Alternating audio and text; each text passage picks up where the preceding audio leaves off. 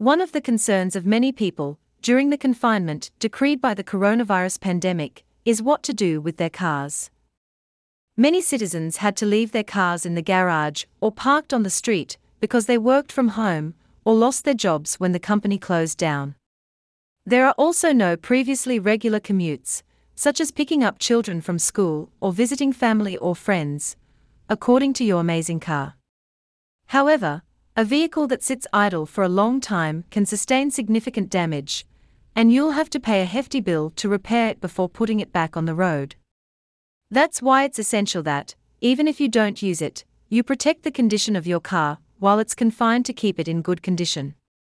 Periodic maintenance helps to address any problems or incidents in time, avoiding damage that could lead to a remission in its operation.